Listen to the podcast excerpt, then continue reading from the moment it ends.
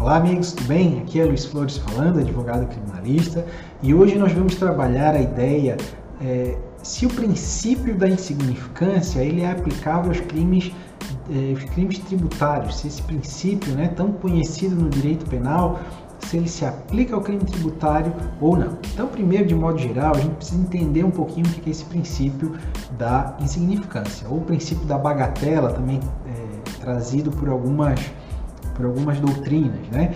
Então, a primeira coisa que nós temos que ter em mente é que é o princípio da insignificância. O princípio da insignificância é que ele é aplicado em crimes em que é, não existe uma lesão efetiva, uma lesão relevante aquele bem que o direito pretende proteger com um determinado tipo penal. Né? Por exemplo, furto de miojo, que tem um valor significante, até recentemente ganhou bastante relevância, um caso em que uma mãe no estado de São Paulo, se eu não estou enganado, uma mãe que ela foi é, presa por ter furtado alguns pacotes de miojo, uma, um refrigerante, se eu não me engano, né?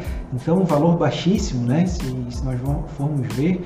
E essa mãe, ela ficou presa por, por alguns meses por ter cometido esse crime. O Tribunal de Justiça de São Paulo, ele negou a aplicação do princípio da insignificância e esse princípio ele foi aplicado no, no STJ, né? Então, foi, o processo foi até no STJ para que esse princípio fosse aplicado. Então, isso é o princípio da insignificância, é que o Estado ele não deve intervir, é, penalmente falando, em condutas que tenham causado uma baixa lesão para a vítima, uma lesão insignificante, né? Então, o próprio nome já deixa claro o que é o princípio da insignificância. Então, assim, ah, fez uma, trouxe para a vítima um prejuízo muito pequeno, então, o Estado não deve movimentar toda a sua máquina, o Poder Judiciário movimentar toda a sua máquina para é, é, coibir uma conduta dessa, né? E também, por outro lado, também entende que o Estado ele deve ter uma intervenção mínima na vida das pessoas, na liberdade individual das pessoas.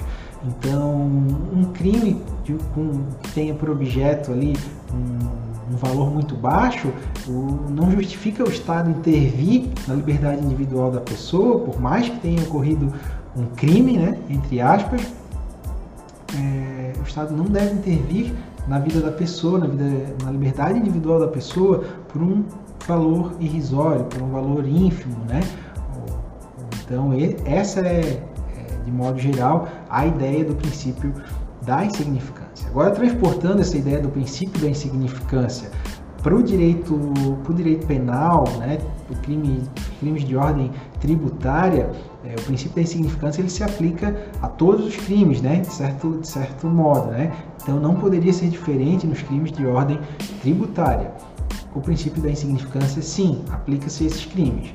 É, especificamente falando de crimes de crimes em que, em que haja, por exemplo, a sonegação de tributos federais, existe uma portaria do Ministério da Fazenda em que, é, portaria 130 de 2012, em que em tributos é, devidos até o valor de 20 mil reais, inferior a 20 mil reais, é, esses processos devem ser arquivados. Então, pessoa que deve tributo federal até 20 mil reais, ela não vai sofrer nem as, uh, não vai sofrer nem a execução do, desse débito ali, né? É, na esfera civil, a vítima, o, o fisco, no caso, disse, não, esses valores não são interessantes para mim.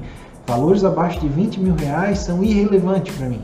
Então, pegando essa norma que se aplica à execução fiscal, né, a questão do crédito tributário, e trazendo para o direito penal, é, foi, é, aplicar, foi feita uma interpretação analógica dessa norma com o direito penal, em que os, os processos ali criminais, processos penais, em que tenha por objeto uma sonegação, por exemplo, como nós falamos ali, até 20 mil reais, valores abaixo de 20 mil reais, também não justifica o andamento desse processo. Por quê? Porque não existe justa causa, justa causa para essa ação penal andar. Por quê? Porque a vítima, o principal interessado, ele diz o seguinte, olha, é, tributos até 20 mil reais não me interessa, não, é, não vale a pena para a gente movimentar a nossa máquina aqui para cobrar um valor desse. Então, se esse valor ele é irrelevante para ser cobrado na esfera civil, também não justifica que uma pessoa seja processada é, criminalmente por por uma sonegação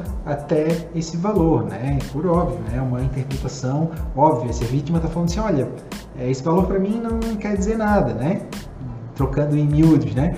Então, obviamente, não justifica que uma pessoa ela, ela seja, ela tenha contra si deflagrado uma ação penal com base num, num tributo sonegado até 20 mil reais, né? Então esse é o que nós temos hoje. E os tribunais, nossos tribunais aqui, STJ, STF, eu procurei também é, no tribunal aqui, né, que eu estou mais acostumado a trabalhar, que é o Tribunal Regional Federal da Quarta Região, tem bastante jurisprudência nesse sentido. Então a gente deve ficar atento a essa aplicação do princípio da insignificância nesses crimes de natureza tributária. Vale lembrar, como eu falei, essa norma ela, ela diz respeito a crimes é, de sonegação de tributos federais. Né? Ela não se aplica, por analogia, também aos tributos é, estaduais ou municipais, né? porque porventura possa ocorrer uma sonegação.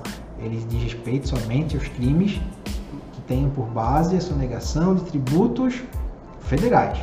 Então, caso você esteja atuando em, em algum processo de sonegação que diz respeito a tributos estaduais, por exemplo, essa norma ela não se aplica.